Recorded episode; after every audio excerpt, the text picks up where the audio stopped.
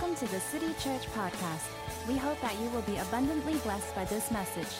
If you would like to find out more about the city, please log on to our website, www.thecity.sg.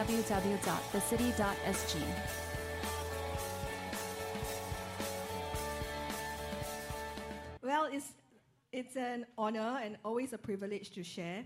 And it's always pressurizing to share at the city because, you know, it's your home turf, you know. Sometimes when you go, when we go outside, um, we get to show all our hand, right? Like everything that we, we can say and we can do all our jokes that they don't know. But over here, everybody grew up with you, so and like they journeyed with you. So a lot of things you cannot say because it will fall back flat. Yeah, but I, I'm so glad that I'm in a trusted company where I can learn and preach at the same time. Yes, it's a, so thank you for trusting me, and I, I take your trust very seriously and it's a great privilege. So anyway, today um, I have I have a word that I wanted to share. Uh, previously, but uh, I, I just felt to share something about the sound. But this is, this is on my heart, and I want to share something about unity today. Well, we know, we know that the, the, the world is all about individualization, right? Yeah. Sorry, I'm not trying to get into like a place where I cannot see the light. you saved Christmas. I think I'll put it here. Yeah. And so the, the, the, world is all about custom made things, right? Like from your froyos to your burgers. Even McDonald's has jumped in on the custom made thing. It's so expensive. Angus beef is like ridiculous. $16 burger from McDonald's. If you put all the works in, okay? And then you have you have like custom jewelry, you have everything is custom right? And, and we, we always we find ourselves um, wanting like handmade stuff or one, one, in a, one in a million kind of thing. My brother is uh, he's in advertising, uh, my younger brother. So he's in advertising and he's in fashion. And so he, all his clothes, right, are not bought off the racks. He goes online to some weird websites and then he finds vintage clothing. So he wears a Levi's, he has a pair of Levi's jeans that is at least 70 years old. And he refuses to let us touch it because you know and so he washes it by hand himself. That that point my mom is quite happy about. Because a lot of the vintage clothes right has to be hand washed and so you know everybody likes like custom made individual things and you know, things to show off your uniqueness right because they want to express themselves even singing competition i'm now quite obsessed with the voice new season so amazing yeah and it's just like it's like come on if you haven't watched it catch up okay like the voice is so amazing this season. Then there's Miley Cyrus. Surprisingly, she's quite a good judge, okay, and she's quite a good uh, mentor, good coach. Miley Cyrus. quite cool, quite cool. You know, but even in singing competitions, right? Right now, to win a singing competition, you don't win by singing well. You win, you win by singing differently. You either have to have a different voice, a different kind of style or tone that is not easily heard over the radio. Right. And so even even as Christians, right? Okay, we know that we know that diversity is good. We know that being different and we are we absolutely believe in the individual's uniqueness and we all know that we are fearfully and wonderfully made, right? And that we are all wired creatively different. And we, and we know that, and, and in fact, this is my, this is like not my live verse, but this is one of my favorite verses, which I, I think Andre shared before. And I just want to share it with you. It's by Martha Graham, and she says, There is a vitality do you have it here so I can read it off? Dun, dun, dun, there is a vitality, a life force, a quickening that is translated through you into action, and there's only one of you in all time. This expression is unique, and if you block it, it will never exist through any other medium and be lost. The world will not have it. In 1 Corinthians chapter 12, we see Paul talking about the different uh, gifts, okay? And let me just read to you this in 1 Corinthians chapter 12, verse 4 to 14. Is it too small? Can you see? It's a long one, but let's read it together. There are diversities of gifts, but the same Spirit. There are differences of ministries, but the same Lord. And there are diversities of activities, but it is the same God who works all in all. But the manifestation of the Spirit is given to each one for the profit of all.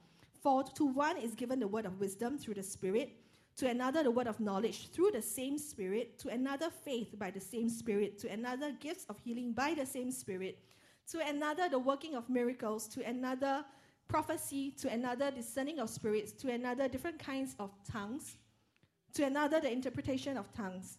But one and the same Spirit works in all these things, distributing to, distributing to each one individually as he wills Verse 12 For as the body is one and has many members, but all the members that all the members of that one body, being many, are one body, so also is Christ. Tongue twister there. For by one Spirit we were all baptized into one body, whether Jews or Greeks, whether slaves or free, and have all been made to drink into one Spirit. For in fact, the body is not one member, but many. Over here, we see we see in this passage that it says that there are diversities of spirits, but the same Spirit. Uh, diversity of gifts, but the same Spirit. There are differences in ministries, but the same Lord. And it calls us as individual members of one body.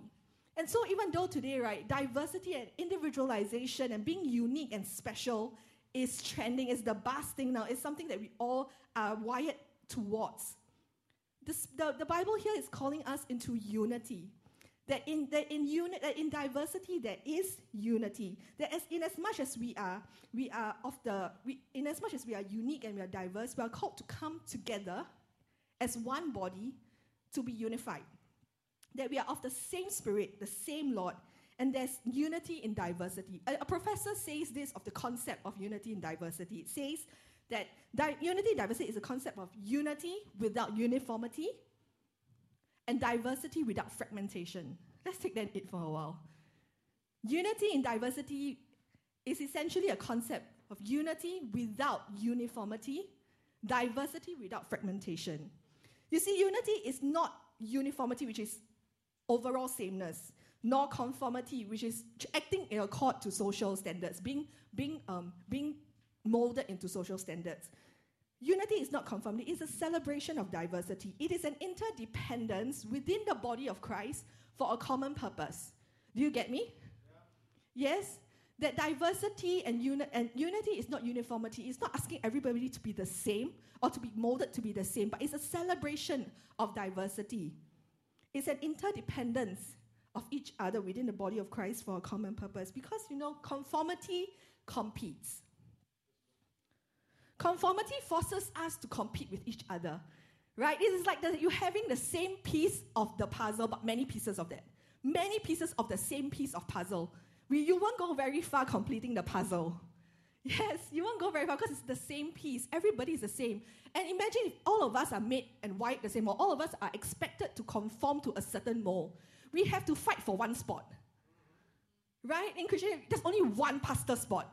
And all of us have to fight for it because we are, we are all called to be pastors. Or there's only one architecture spot. Every one of us have to draw very, very hard and see who's the best at drawing and designing so that we can be that one architect. Or we can be the best. Conformity causes us to compete with one another. It causes us to have a narrow perspective of solutions and successes that is only this way. It's only one way. It's my way or the highway. Conformity causes us to compete. Yes? Yeah. Talk to me. Yeah. Talk to me. Okay, I. Sh- no, no, no, no, Christine, don't go there. Whereas diversity complements. Diversity helps us to celebrate others as we want others to celebrate us. Diversity says that we have a part to play, that we have a place to fill, right? But diversity tells us that there are different things that different people can fill in, different pieces of the puzzle. Diversity opens our eyes to a wider view and vision. You see, the purpose for diversity is not just to be different, the purpose for diversity is to bring about unity. The purpose for diversity is that we may have unity, pieces of the puzzle coming together, fitted together.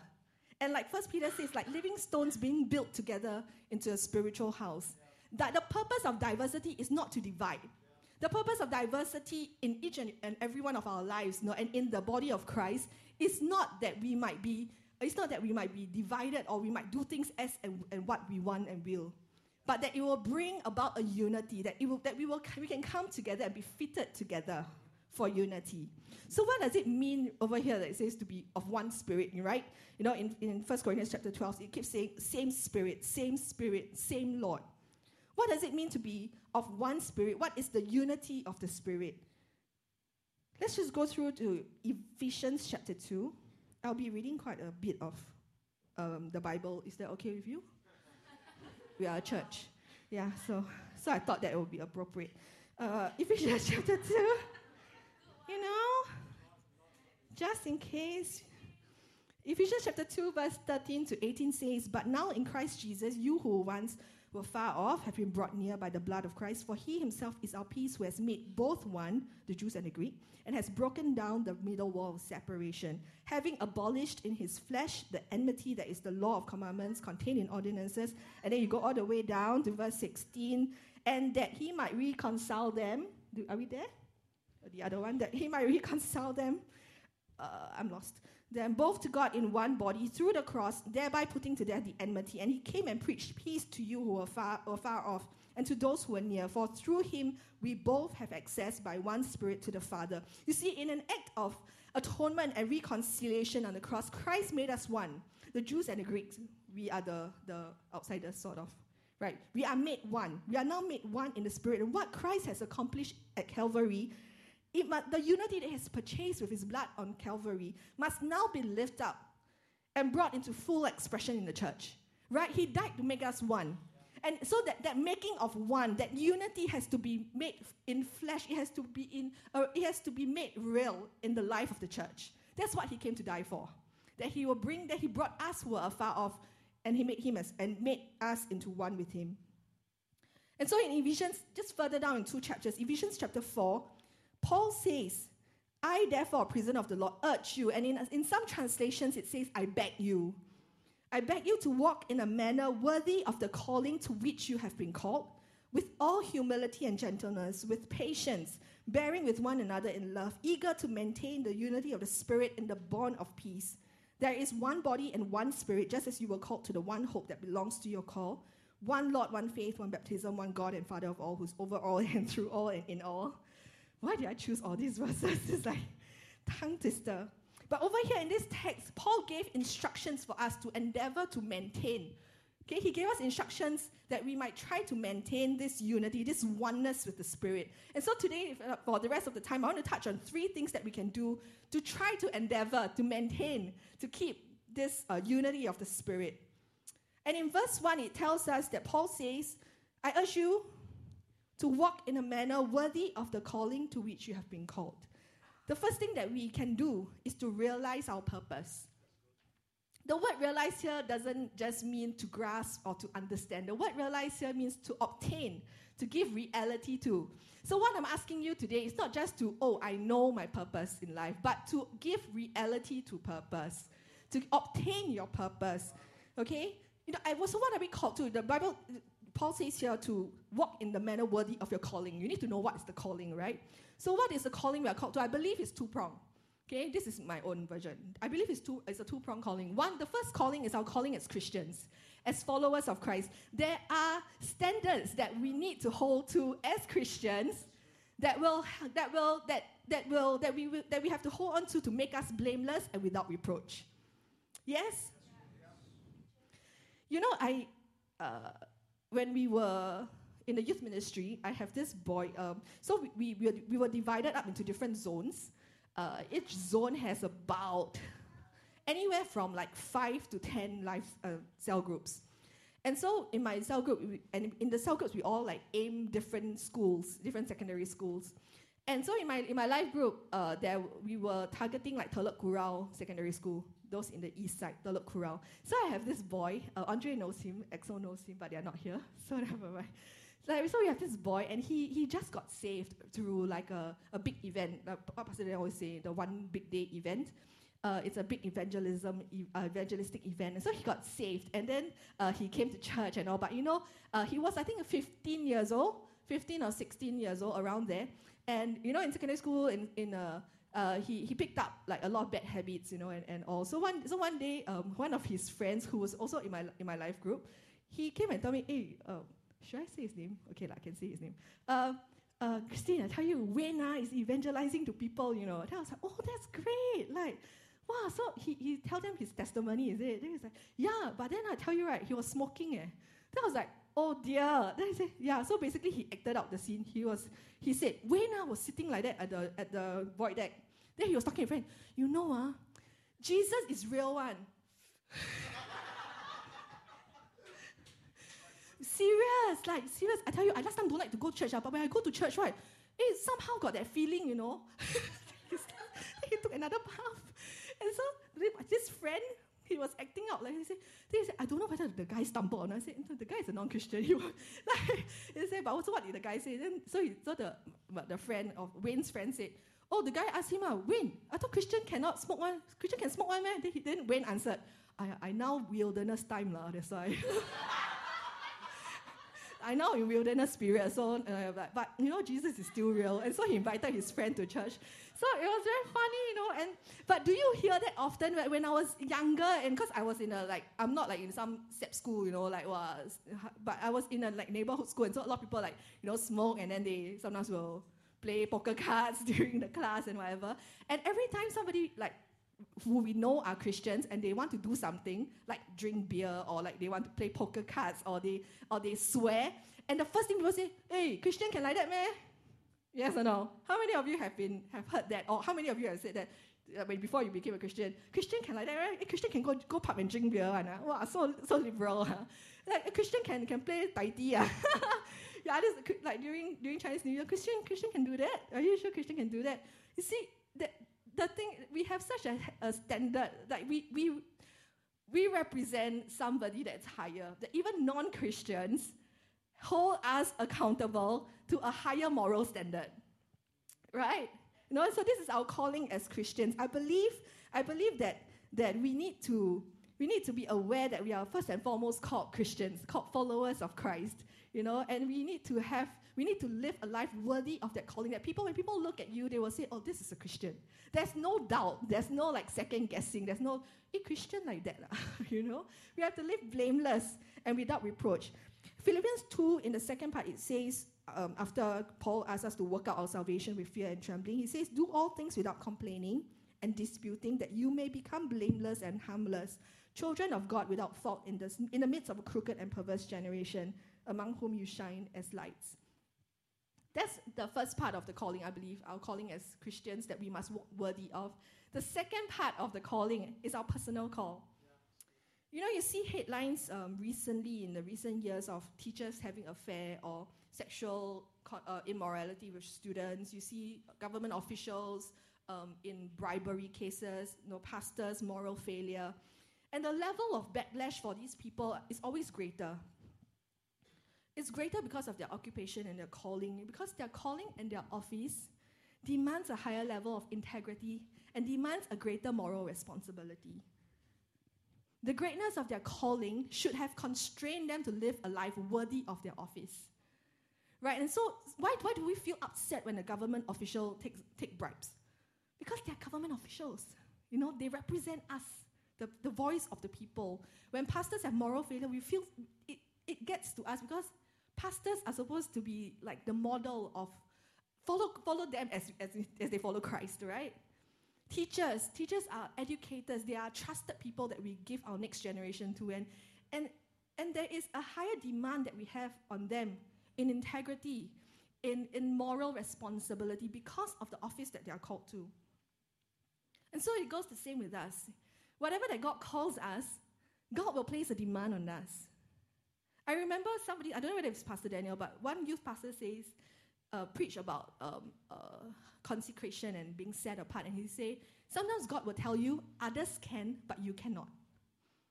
It's not a one law, everybody like, oh, no going to the movies, no more watching this, or no more uh, drinking this, no more uh, uh indulging in this hobby. It's not a one statement sweeps all thing. But God will speak to you specifically in accordance to your own call. And you might be the, you might have like similar like okay, I'm a worship leader, somebody is a worship leader, but God will place a demand on something on me that I have to respond to in order that I might prove myself worthy of my calling. Not not in a proving, striving way, but to show him that hey, I'm serious about my call. That I want to consecrate myself. I want I want to set myself apart. And so when I was in, when I, when I just graduated from secondary school, when I was like 17, 18 years old, God spoke to me very strongly about not listening to the radio. And so I struggled for because music is everything. music is everything to me, you know. And like just listening to me, it's like it's a harmless thing. I'm not going. To, I'm not like listening to death metal or anything, right? I'm just listening to pop songs on radio. But God spoke to me specific, uh, specifically that if I want to have a greater anointing in leading worship, that I should not listen to the radio. And so I chose not to listen to the radio in pursuit of the greater anointing. Yes, and God placed that demand on me. And so sometimes when you ask, I will ask questions like, oh yeah, other people can listen and they, they're still very anointed, right? You know, but this phrase, others can, you cannot. And what, what others can do and you can't do might be something else, might be totally something else. God might ask you to give up a hobby.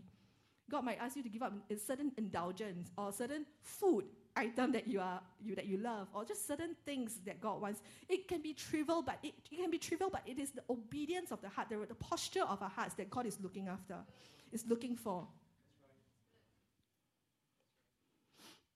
And so we need to recognize our call and live our lives accordingly. But first, we need to find out what we are, what we are called to walk in, right? We need to find out our purpose.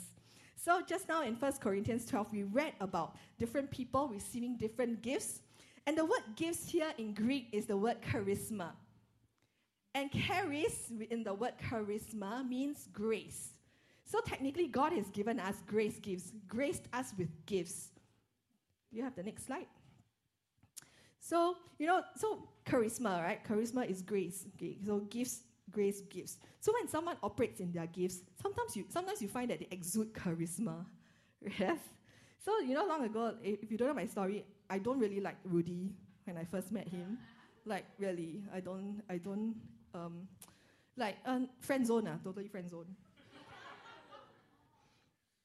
and then he invited me to this event that the youth have or something, and then he was playing, I forgot what event, Daryl Wong was, uh, one of our friends held an event in Cornerstone Church, and I just happened to go because I had the night free. And so I went and I saw him play the drums. Then it was then that I was thought, not bad. not bad at all. Why? Why not bad at all? You see, when, when, when somebody walks in the gifts that God has given them, right? And if the gifts is charisma, when somebody walks in their gifts, you know, sometimes we think, oh, this person's personality very charismatic. No, the person is charismatic because they are walking in the grace of God, the gifts that God is good, which is why, you know, sometimes when we ask, no, why do you have the crush on that guy, you know, when you were younger? Oh, I like it when he's working very serious because the person is walking in his grace, right? And so when Rudy plays drums, I'm like, hmm, can, okay, lah, my friends don't blur already. yeah? And so, and so same, same for me, okay, like, uh, in the, in not, in a, once upon a yesteryear, Christine was athletic and 10. and so, you know, in primary school, I was once, once in a yesteryear. Yeah, so when I was in primary school, I was in volleyball and I was in track. I was a sprinter. I was the last runner, okay. Fourth runner. So, once upon a time. Uh, and so, you know, and, and, and, um, and you realize that every time there's a track, after a track meet, or after a volleyball match, right? And then got guys come out to give numbers. Like, and last time we have no handphone, so it's home numbers. It's like super awkward. Like, oh, the, uh, my friend, oh, my friend like you, leh. Can you got number not? then was like, and it's always after I'm, I'm exuding charisma in my grace. yeah, you know. And then after that, in primary school, like upper primary, I, I was chosen to be prefect, right? Then same, okay. Uh, so prefects, like all of us have different. And then it so happened that my the class that I'm, um, so all, all my friends in our same level, the few classes, we are quite close. But all of us prefects, we were we were um, given like I think a primary three class. So all their primary three classes were on the second floor. Mine was the only one on the third floor. So I felt lonely, like oh, all my friends are down there because we were always to stall time to go back to class, right? We will wait for one another for the teacher because we wait until the teachers come in and then the prefects can leave the class. So we always wait for one another, then we gather at the stairwell before we go up to our own classes. So we like buy at least 15 minutes of time, yeah, uh, to go back to our own class. And so I was on the third floor, I was like, yeah, you know, so horrible. Like, everybody will be gathering on second floor and then nobody's here. But I tell you, when I exude my leadership charisma, right, I have at least four guys coming up and waiting for me all the time. So, charisma, okay? So, walking in the grace and the gifts that God has called you to, okay? instant charisma. Yes, instant charisma. So every time Andre stands there and preach, right, Amy is like, ah, but walking in other people's shoes is very, it's a very uncomfortable thing. If you walk in shoes that are too big for you, first of all, it's heavy, and it takes a lot of effort to lift it up, right? And when you walk, you, you the shoes always come off. You will always lose it. And so when you walk in a calling that is that is not you, that is too big for you, I'm not saying that you cannot do great things, but you know, sometimes it's just not you. When you walk in a calling that's too big for you, you always find it a heavy burden to carry. You always have to drag that shoe along. And you can't go very far. It takes a lot of effort. And you always lose it. You always lose sight. Uh, okay, so what am I supposed to do now? On the contrary, if you wear shoes that are too small for you and it's stuffy and it's constraining and you, and you get bruised and blistered and, and hurt easily, and you find like you cannot walk as well, you can't go very far as well. Right? Walking in other people's shoes is a very uncomfortable thing.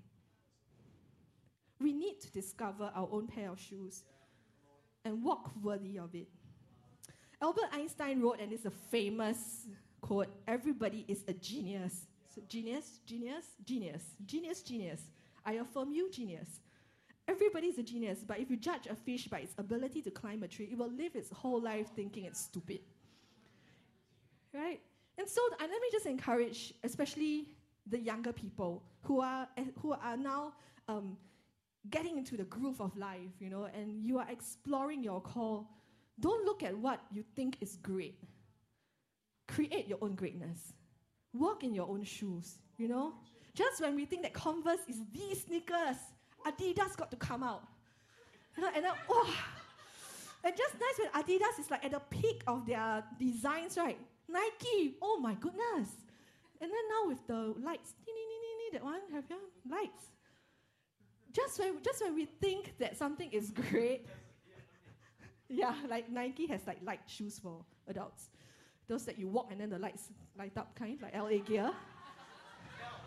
like, you know what LA gear is. Yeah. So find your own shoes, wear your own pair of shoes. Okay? Now custom make your own shoes. When we walk in our own unique call, we won't see each other as competition, right? Because diversity complements. We, we see each other as a complement to what God is doing in the world. Secondly, second thing that we can do to, to, to endeavor to maintain this unity is to remember our posture. In Ephesians chapter 4, just now we see in verse 2, the first part says, after it, after it says to walk worthy of the calling you were called to, it says to walk with humility and gentleness. Some translations say lowliness and meekness. You know, when you're called, when you know who you're called to be, there's no envy for something that you lack in. And there's no arrogance, arrogance in, in something that you're good at as well. Because you remember, you there's a realization that the source of the, your power, the source of your anointing is from God. And so when you serve, when you interact, you, you are serving from a position and a posture of humility and of gentleness, of meekness. You come from a posture of servanthood. And we are able to celebrate somebody else's gifts fully because we know it's all from God. When you understand that, that, you, when, that you come before God with all this, like I said, there's no envy. If you know who you're called to be, if you, if you are able to realize your purpose, there's no envy for something that you are lacking in. Because you know fully well that that is not you. Your best day is like nothing for God. You on your best day can do nothing for God. Right? But He has graced somebody else with something that you might want to be interested in. And so, in the same way, when you're good at something, there's no arrogance because you don't, this is not a competition. This is about complementing. Philippians 2, verse 3 tells us that to do nothing without selfish ambition or conceit, and conceit, but in humility count others more significant than yourselves. This is the message version, and I love the message because the message is like speak real language, you know? It's like real English. So, so in, in, in the normal, like other Bible versions, it's just one line do nothing out of selfish community, but in humility count others more significant. But message Bible, give it to you if you've gotten anything at all out of following Christ, if His love has made any difference in your life, if being in a community of the Spirit means anything to you, if you have a heart, if you care, then do me a favor. Agree with each other, love each other, be deep spirited friends. Don't push your way to the front, don't sweet talk your way to the top. Put yourself aside and help others get ahead. Don't be obsessed with getting your own advantage forget yourselves long enough to lend a helping hand. Like, hello? like reality check, man. Right? So I love the message. You should go and read the message version. It's like in your face. There's a Chinese proverb that says Chinese. I'm tackling Chinese now There's a Chinese proverb that says 长他人之气，灭自己威风.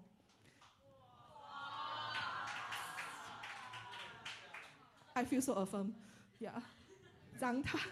So it technically means, okay, roughly, it means to deflate your own, where is it? Where is it? Where is it? to deflate your own significance. To deflate your own significance in order to esteem others. So it says that in order to esteem others, then you deflate yourself, or do in, you deflate your own significance to esteem others. But I'm not telling you to do that. I'm telling you not to 长他人之气，灭自己威风. You know, and, and we, you know, sometimes we have this, um, especially, okay, we, I feel, I feel that we are very reluctant. I don't know what it is, I don't think it's an Asian thing. I think it's just a mindset thing. We are very reluctant to give praise to somebody when they do something well, especially if their calling is similar to ours. So, like worship leader to worship leader, like you, you won't really find somebody else going to worship. You led amazing today. It was so good. The presence of God. You are so anointed. Very hard to like seriously. I seldom see this in the circle lah. You go why? Because of this, of this 长他人之气灭自己威风. It, it is it is as though by praising somebody else, you would you would you would um you would take away your talent. So by saying that somebody is very good, it is as though you're implying that you're not as good or you are afraid that the person will think that they are better than you. So you don't praise the person. And so we don't give praise enough.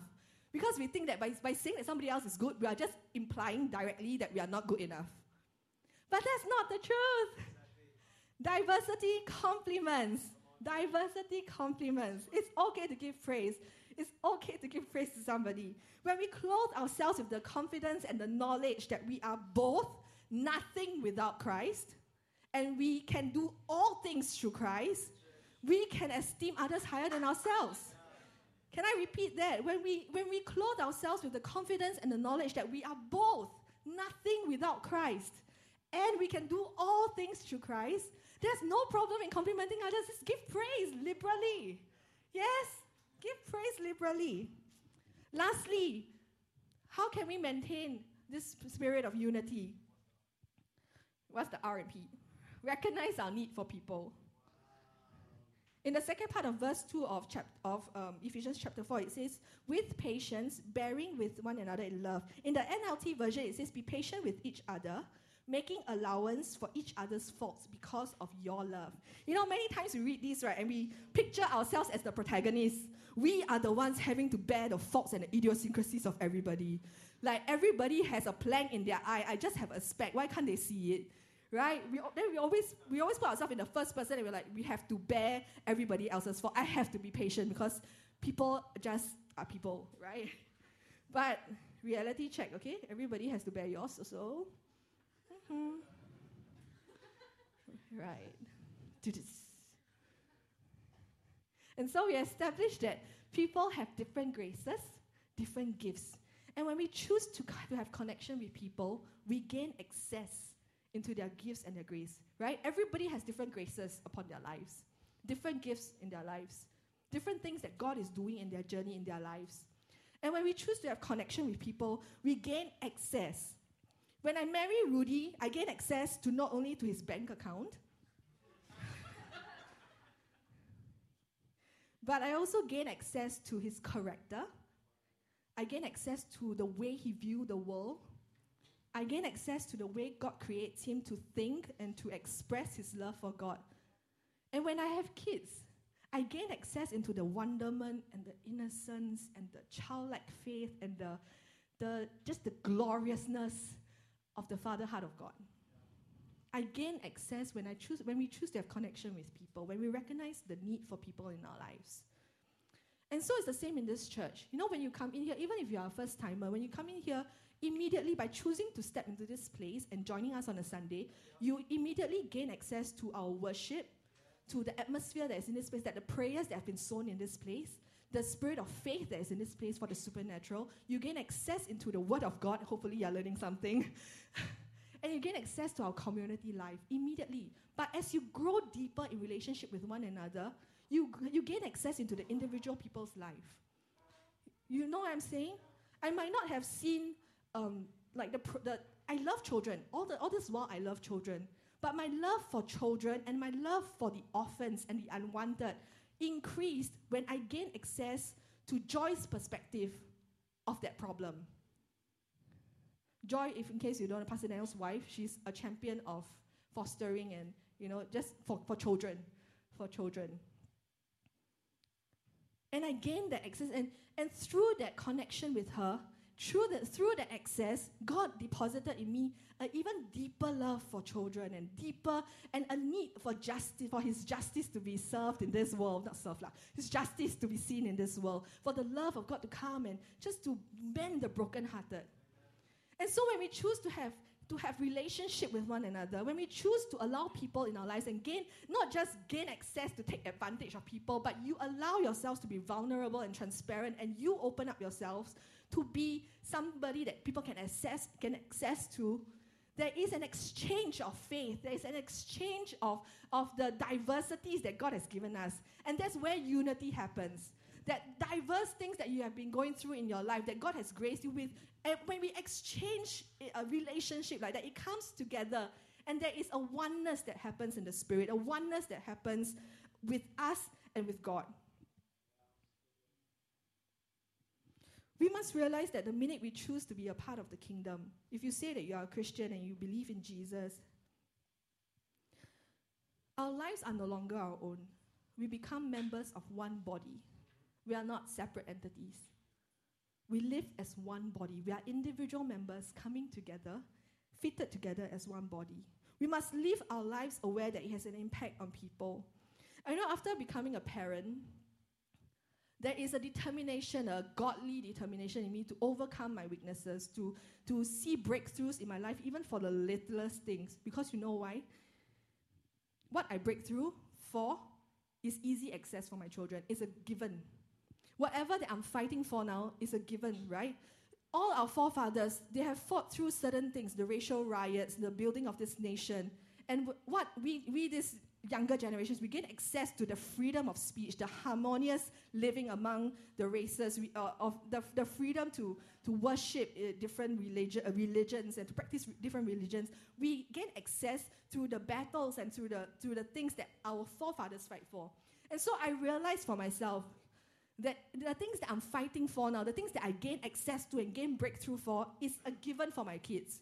Which means if I fight for freedom now, to my kids, right, they will never live in bondage. They will never know what bondage tastes like because freedom is their inheritance. And so we have to realize that your life is not your own. Leaders, when you break through in something in the spirit, you bring others with you. Worship leaders, same thing. When you break through into a spiritual atmosphere, when you go deep into the river and to, and to just allow the river of God to sweep you in, you are sweeping everybody into that same experience, whether they know it or not.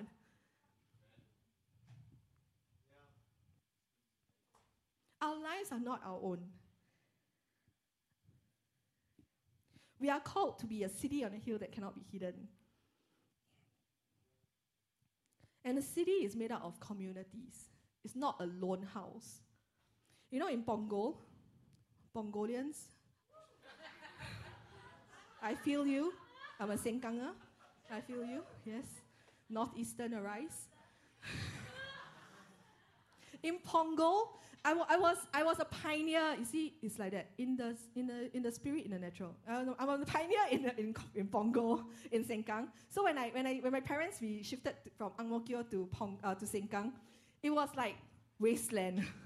so there was construction all around. So my estate was the only estate estate that was building. Punggol had nothing. I don't know what they were doing with Punggol. It was just wasteland and pig farms and seafood right at the end of the corner, and very stinky beach.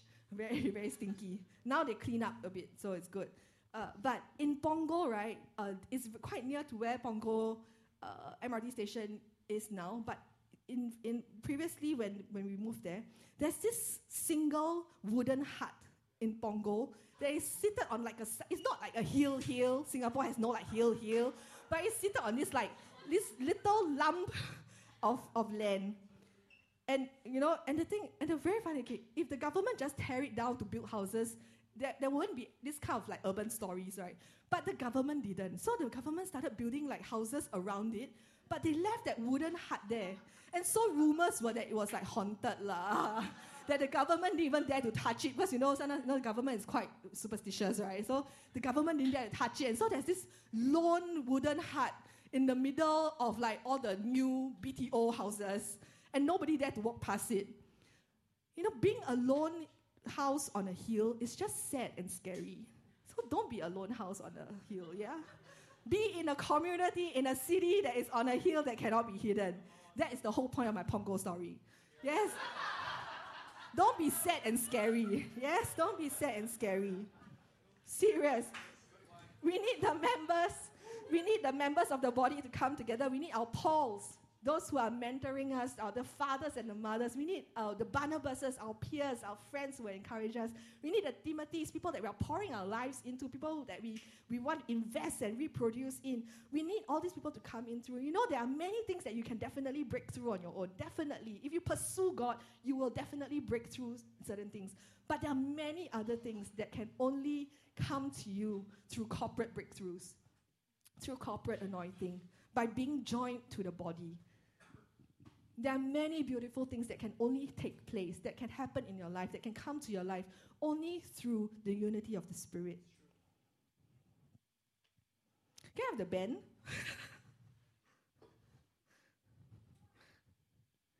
you don't really have to sing any specific song. Just sing about Jesus. If people don't worship to Jesus, they won't worship to anything. Sing a Punggol song. So don't be sad and scary.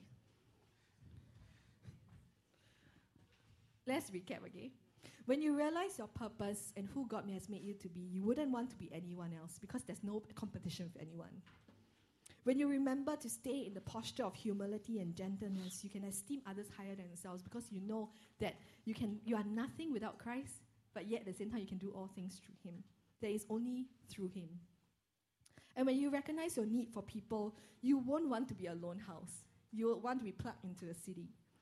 You see, we need the different graces and gifts coming together in order to unlock things of the kingdom. A very wise African proverb says if you want to go fast, go alone. If you want to go far, go together.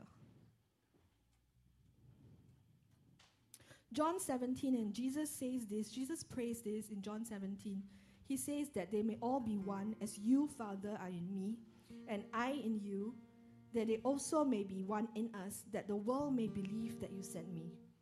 And the glory which you gave me, I have given them, that they may be one as just as we are one, I in them, and you in me, that they may be made perfect in one, and that the world may know that you have sent me and have loved them as you have loved me. The unity that we have in our community is the main way that people will believe the gospel. The quality of life, of our lives together, is a testimony to the world, it's a witness to the world. The quality of our life together is a witness to the world. You know, for too long, the church has been divided over petty things like denominations,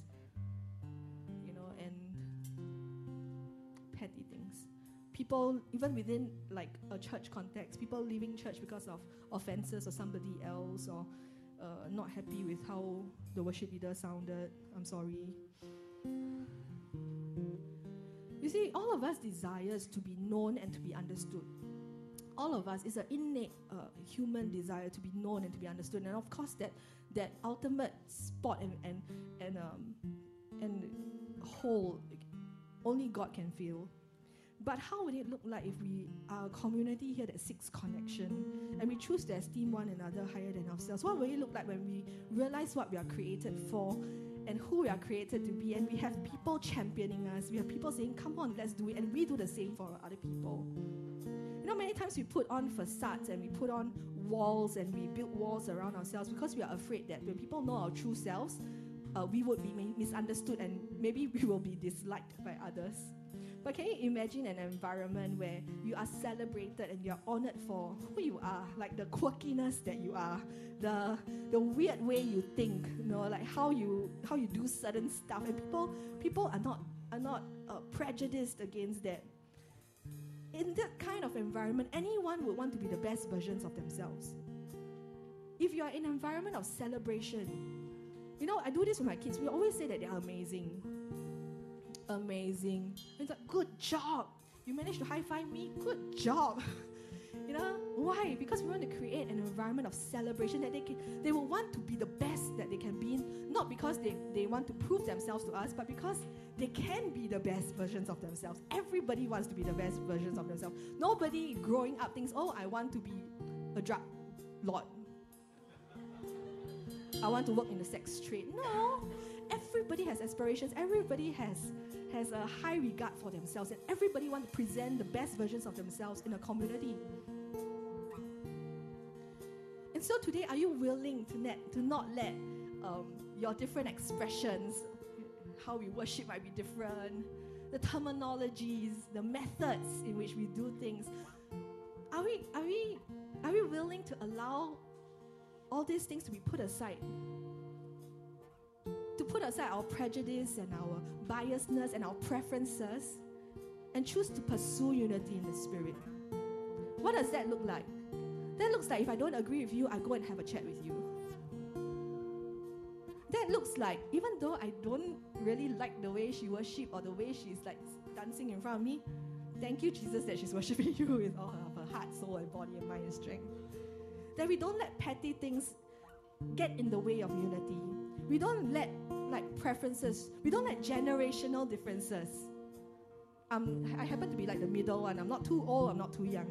But you know, don't let generation, oh, in my days we used to be like that. Why now the generation? Don't let this kind of things, don't let this kind of thing tear down the unity. Let's pursue love. Let's give love the benefit of the doubt. Yes? What would it be like if we are all like that towards one another? That we, we don't look at preferences, we, we we set aside our differences and we pursue unity together. We pursue love and connection with one another.